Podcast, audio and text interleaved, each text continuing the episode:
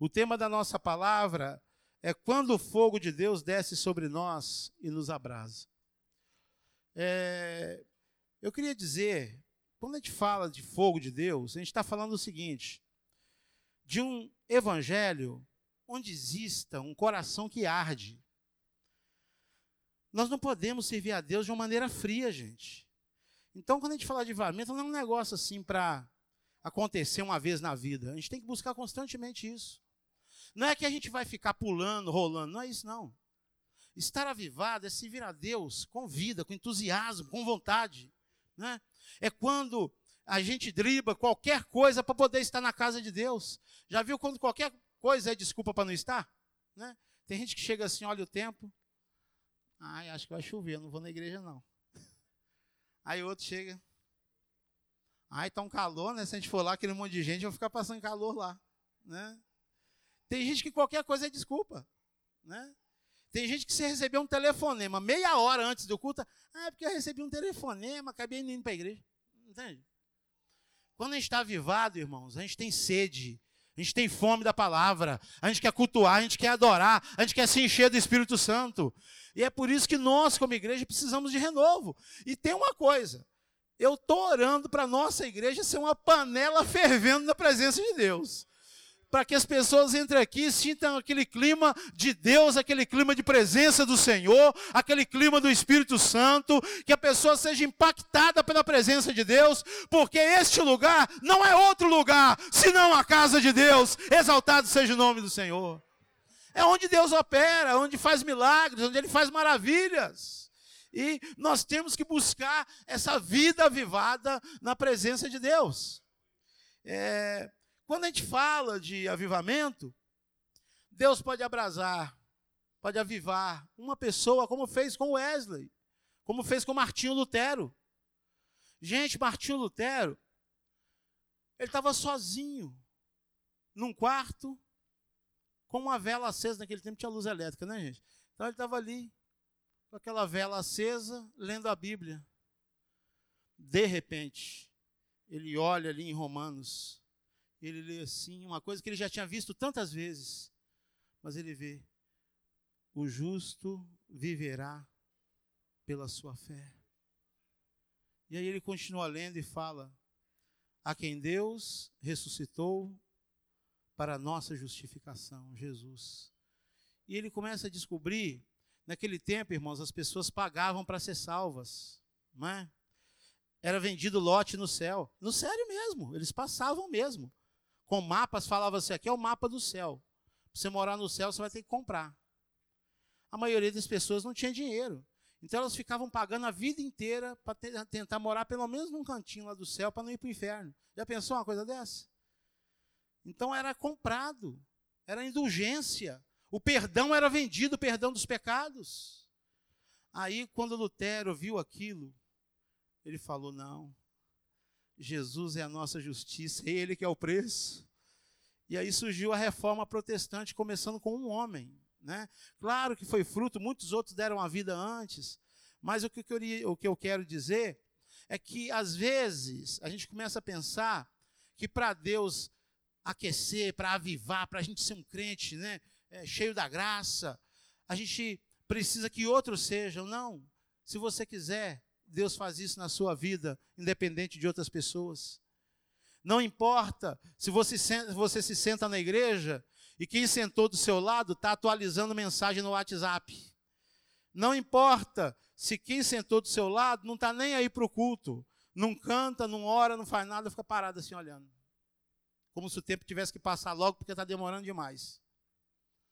Mas se você quiser, Deus incendeia o teu coração nessa noite.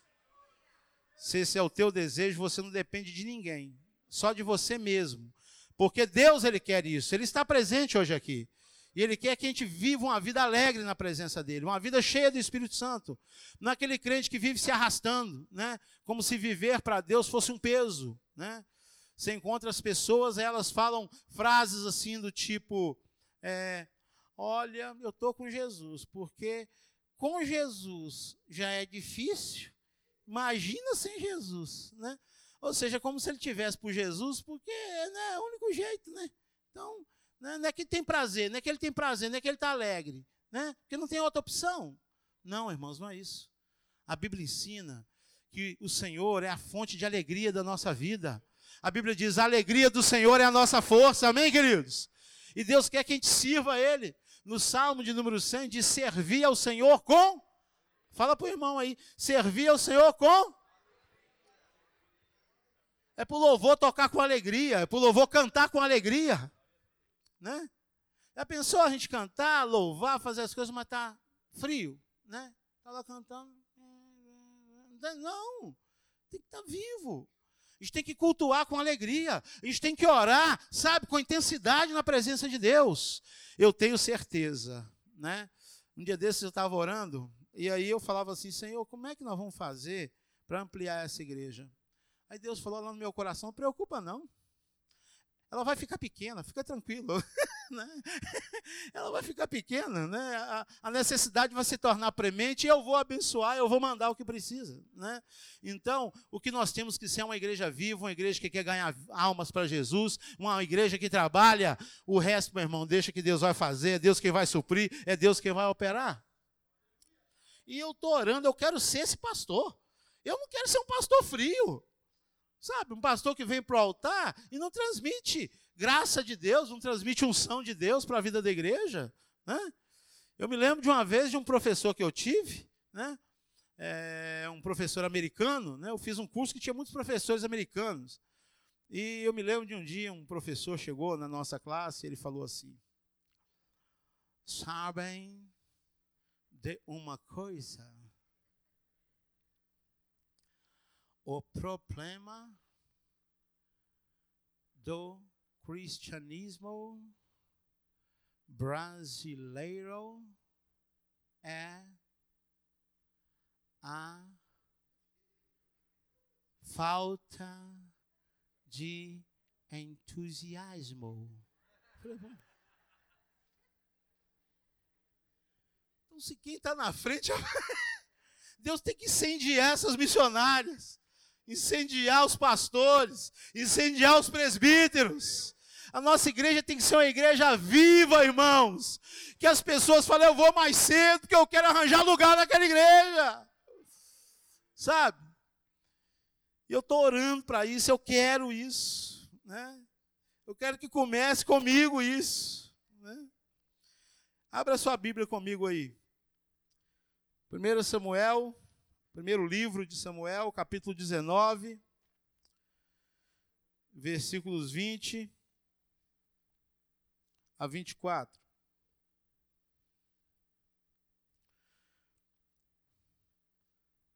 Deus pode incendiar pessoas, Deus pode incendiar famílias, Deus pode incendiar a igreja, Deus pode incendiar uma nação. Mas eu não preciso esperar nada disso, eu posso pedir que Deus me incendeie. E eu fico, às vezes a gente fica pensando assim, Deus quer fazer coisas, irmãos. Uma vez a gente estava ensaiando, né? A gente estava ensaiando com a família. E nós estávamos cantando e, e dividindo vozes, três vozes.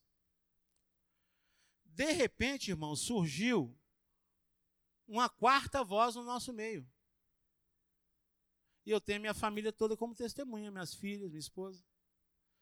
A gente estava cantando a canção.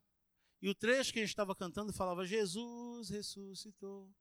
Jesus ressuscitou. De repente, uma voz, como se fosse uma flauta, começou a tocar no nosso meio. Eu estava ali com as meninas ensaiando, aquela. Começou a tocar como uma voz angelical, uma flauta tocando no nosso meio. E a gente começou a cantar, um olhava para o outro, gente chorava, a gente não estava entendendo nada. Aí, de repente, a gente parou de cantar e aquela voz continuou sozinha um pouquinho cantando no nosso meio. Você crê que Deus pode dar experiências para sua família? Experiência com Deus? Experiência verdadeira? Nós temos que sair do evangelho frio, irmãos. Existe uma vida para viver na presença de Deus, onde se experimenta a graça, o poder, o sobrenatural de Deus, a presença do Senhor, a manifestação de Deus, a manifestação de Deus enviando seus anjos. Nós cremos nesse evangelho e é esse evangelho que nós temos que viver. A gente se acostumou muito com aquele evangelhozinho, batidão, que não tem nada, acontece nada, pela vida sem graça. A gente vira um costume. Mas não é isso que Deus quer. Achou aí? Vamos ler. Diz assim a palavra do Senhor. É, 1 Samuel capítulo 19, versículo 20 a 24. Então enviou Saul mensageiros para prenderem a Davi. Quando eles viram a congregação de profetas profetizando e Samuel a presidi-los, o espírito de Deus veio sobre os mensageiros de Saul e também eles profetizaram. Vamos começar por aqui. A nossa igreja precisa ser uma congregação de profetas. O que é uma congregação de profetas? É, é, é um povo que se reúne, inclusive esse povo aqui, o, esses profetas que foram chamados de escola, né, considerados como a primeira escola de profetas, que era liderada por Samuel, eles se reuniam no, em qualquer lugar, no meio da estrada, numa montanha, eles se reuniam. E quando eles se reuniam, o Espírito de Deus se manifestava e era derramado um mover de profetização. Deus começava a usar as pessoas, a tocar nas pessoas, a falar com as pessoas. E o que, que acontece? Falaram que Davi estaria com esses profetas. E Saul queria matar Davi. Então ele envia os mensageiros para ir atrás de Davi, para pegar Davi, para prender Davi e trazer para ele. Quando os mensageiros eles se encontram com a congregação de profetas, o poder de Deus pega neles. O poder de Deus começa a agir e aqueles mensageiros, eles não voltam mais para Saul, eles ficam lá no meio dos profetas glorificando, louvando, profetizando e são cheios do espírito de Deus. Ah, eu quero essa igreja aí, eu quero. Fala para o irmão aí, você foi chamado para nada menos fazer parte de uma congregação de profetas. Diga para ele: Você é profeta de Deus. Diga para ele. Oh, glória a Deus. Profeta ali não é quem tem dom de profecia, é pessoas que experimentam Deus, que têm experiência com Deus, é isso e glorificam e bendizem são usados por Deus. E, e aquela, quando aqueles mensagens, gente, eles vão lá com a intenção de prender. Eles até se esqueceram do que foram fazer lá. Ué. O poder foi tão grande que eles começaram a profetizar e não voltaram mais. Vamos lá. Versículo 21. Avisado disso, Saul fez o que, gente? Enviou outros mensageiros. E também estes. gente, que coisa incrível esse negócio, gente ainda terceira vez enviou Saul mensageiros, os quais também profetizaram. Todo mundo que Saul mandava lá para prender Davi ficava e entrava naquele mover do Espírito Santo e não conseguia sair mais. Fala para o irmão aí, o poder de Deus contagia. É por isso que a igreja tem que estar cheia do poder de Deus, meu irmão. Se uma pessoa entra aqui e percebe aquele poder, aquela graça de Deus, ele é contagiado por esse poder. A pessoa entra, não estava crendo, estava sem esperança, queria até se matar, mas quando ele começa a ver o mover de Deus, ele fala: Não, eu quero viver, eu quero esse Deus, eu quero essa vida. A pessoa muda, a pessoa se enche de esperança, a visão dela de tudo muda. Nós queremos ser, eu quero ser parte dessa congregação de profetas. Nós somos chamados para isso. Bem, é interessante também, veja aí o versículo 22. Alguém aí das teorias de empresariais, administrativas, já disse o seguinte: quando você manda alguém fazer alguma coisa e não tem jeito, aquilo não sai direito, faça você mesmo. Vocês sabem? E Saul inaugurou essa teoria. Já mandei gente para chuchu. Ninguém volta? Eu vou lá prender Davi, sou eu que vou pegar ele. Quero ver. Aqueles incompetentes, né? Foram lá e não resolveram. Veja aí, versículo de número 22. Então, foi ele mesmo a ramar e chegando ao poço grande que estava em seco, perguntou: Onde estão Samuel e Davi? Responderam-lhe: Eles que estão em Naiote, em Ramá. Ah, tá bom, então vou lá. 23. Foi, pois, para Naiote, em Ramá. E o Espírito de Deus veio sobre ele. E ele ia caminhando até chegar a Naiote em Ramá. E despindo as suas vestes, as roupas de rei, né? Tirando aquelas vestes de rei. Ele também profetizou diante de Samuel. E esteve nu. Nu ali não é sem, de tudo, não, viu, gente? Tem umas peças de baixo. Por terra, todo aquele dia e toda aquela noite. Pelo que se diz, está também Saul entre os profetas? Gente, que coisa incrível. A, primeira coisa que eu quero que você perceba nesse, nesse versículo é o seguinte. Eu não, não eu, eu, costumo até olhar a quilometragem, mas não olhei a quilometragem que ele estava de onde estava Samuel. Mas seguramente era coisa de mais de 30 quilômetros. O poder pegou ele pelo caminho. Gente, pensar uma coisa dessa? Fico imaginando aqui, né? O nosso bairro Será que ele tem 10 quilômetros de diâmetro? Acho que não, né? 10 quilômetros, assim, o raio não, né? Acho que não. Gente, você não crê que uma igreja cheia do poder de Deus vai começar o poder de Deus a agir aqui em nosso redor? Quem está num raio de 5, 10, 15, ele pode ser atingido pela graça que Deus derramar nessa igreja. Gente, eles estavam orando lá em Ramá. O camarada estava no caminho, estava na estrada. Olha, olha na sua Bíblia aí. No versículo 23. Foi, pois, para Naiote em Ramá. E o Espírito de Deus veio também sobre ele. E ele ia caminhando e profetizando.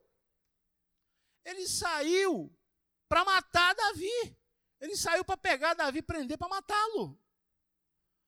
No meio do caminho, o Espírito Santo veio sobre ele. E ao invés de querer matar, ele começou a glorificar, começou né, a andar, começou a profetizar pelo caminho. Eu fico imaginando o pessoal que estava com ele, gente. Eles não devem ter entendido nada. Não, eu vou lá, vou pegar Davi agora. De repente, né, ele começa, glória a Deus, aleluia, glória a Deus. E o pessoal olhando para ele não está entendendo nada. Né? E ele foi andando por todo o caminho até chegar no grupo de profetas e passou o dia e a noite glorificando, profetizando diante de Deus. Ah, irmãos, eu quero viver esse tipo de coisa, viu? Eu quero. Nós temos que buscar em Deus um renovo como igreja, que a gente mude o nosso patamar, que mude a chavinha, que a gente deixe de ser né, de uma maneira e passe a ser de outra, que Deus possa nos avivar. Nós queremos cultos avivados, cheios da graça, cheios do poder. Queremos cultos onde as pessoas não têm medo de glorificar a Deus, não têm medo de bendizer o nome do Senhor, não têm medo de falar em língua estranha, não têm medo de deixar o Espírito Santo agir, porque a Bíblia diz: aonde está o Espírito de Deus? Ali a liberdade, aleluia, exaltado seja o nome do Senhor. Oh Deus vivo, aleluia. E eu quero dizer para você que o lugar onde profetas congregam, uma congregação de profetas, onde tem gente que cultiva o poder de Deus, a graça de Deus, que confia na ação de Deus, esse povo ele vai ver milagres. Tinha muitas outras coisas para falar, mas eu quero orar. É, porque Deus, Ele muda o panorama de quem chega num lugar desse. Saul saiu para pegar Davi, mas ele foi atingido por aquele poder. Pena que, como muitos cristãos também, Saul não conservou isso. Eu fiquei pensando, que chance, né, gente, que Deus deu para Saul ali, hein? Que chance, meu Deus. Camarada estava envenenado com raiva, com vingança. E Deus mostrou ali o que podia fazer na vida dele. Deus mostrou como podia mudar totalmente as intenções dele.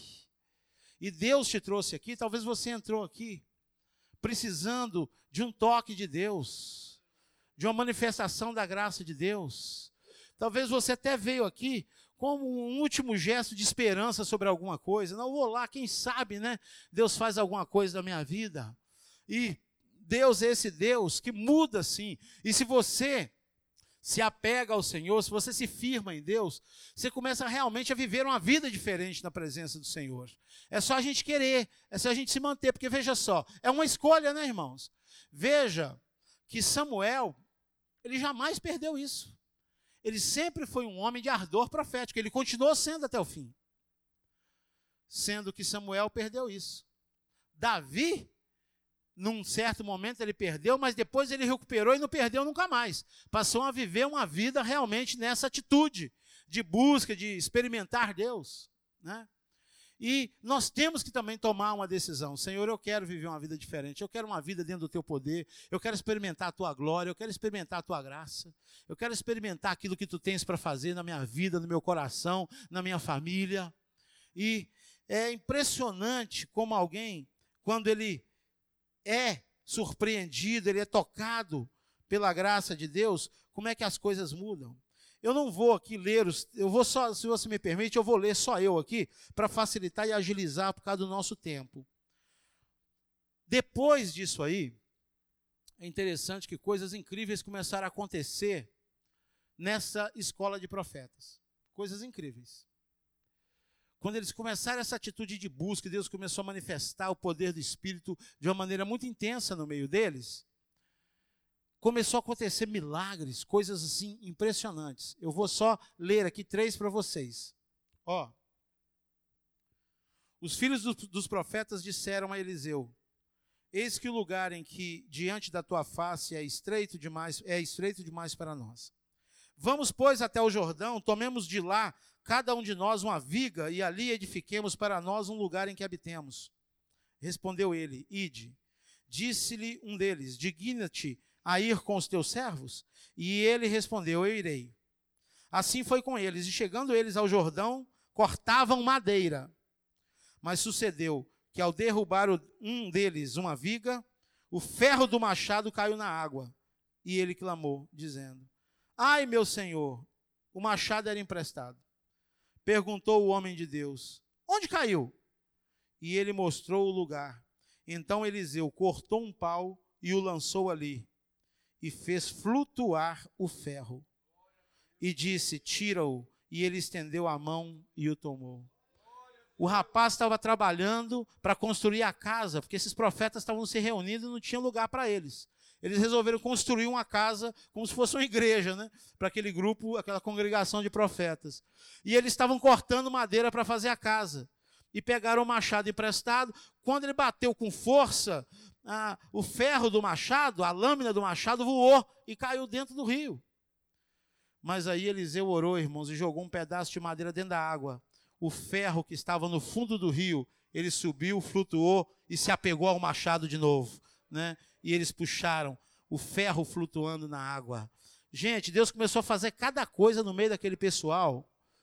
Você não imagina o que Deus pode fazer na sua vida, fazer nessa igreja, fazer na sua família, se você entrar numa atitude de busca mais intensa de Deus. Se você quiser viver uma vida sem ser aquela vidinha comum, aquela vida sem nada. Ah, eu vou lá na igreja, eu sento, eu saio, volto para casa, depois vou na igreja de novo. Aquela coisinha de rotina. Não. Se você quer viver uma vida intensa na presença de Deus, Deus vai realizar grandes coisas e vai fazer sinais diante de você, diante dos seus olhos olhos. Portanto, nós podemos dizer o seguinte: diga para o irmão aí, cutuca ele aí, diga para ele: a casa de profetas é casa de milagres. Fala para ele: essa igreja e a sua casa é casa de milagres.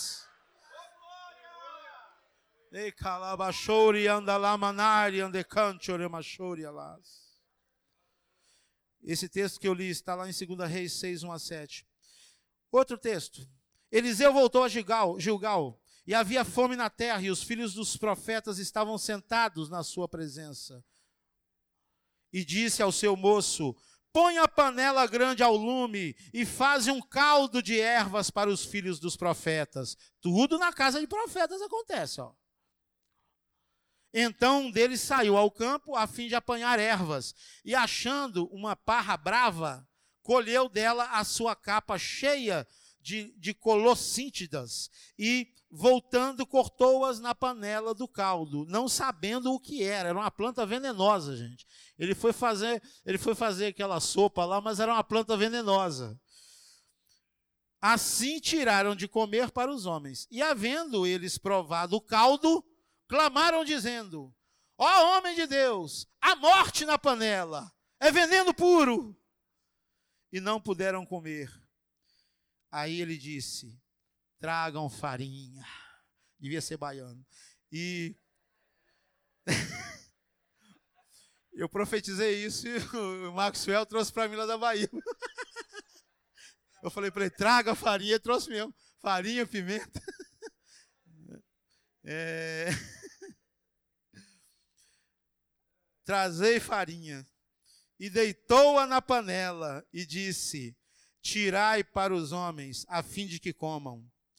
E já não havia mal mais naquela panela. Olha que coisa incrível, irmãos. Eles tinham feito, precisavam se alimentar, estavam com fome, só que era uma planta venenosa. Farinha é uma coisa maravilhosa. Você joga farinha,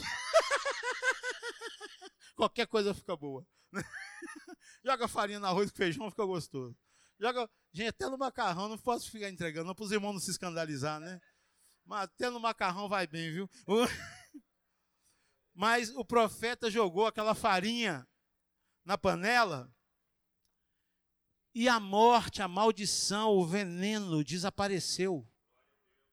Irmãos, olha, isso é incrível. Fala para o irmão, em nome de Jesus, nesta igreja e na sua casa, que é casa de profeta, o mal vai ser transformado em bem, a maldição vai se tornar bênção, a condenação vai se tornar livramento, em nome de Jesus. Ergue a tua mão, profetiza aí sobre a tua casa, tua família, teus parentes. Se você tem alguém que está numa situação difícil, comece a profetizar agora. Oh Deus, assim como saiu a morte daquela panela, a maldição que estava ali, Senhor, ela foi tirada, o veneno foi arrancado e se tornou algo bom que estava ali. Nós declaramos agora sobre a vida dos teus filhos. Ah, que essa luta vai se tornar vitória, que essa aflição vai se tornar um cântico de louvor a Deus que esse parente, Senhor, que está oprimido, que está, Senhor, aprisionado pelo mal, em nome de Jesus vai ser liberto, em nome de Jesus vai ser liberto.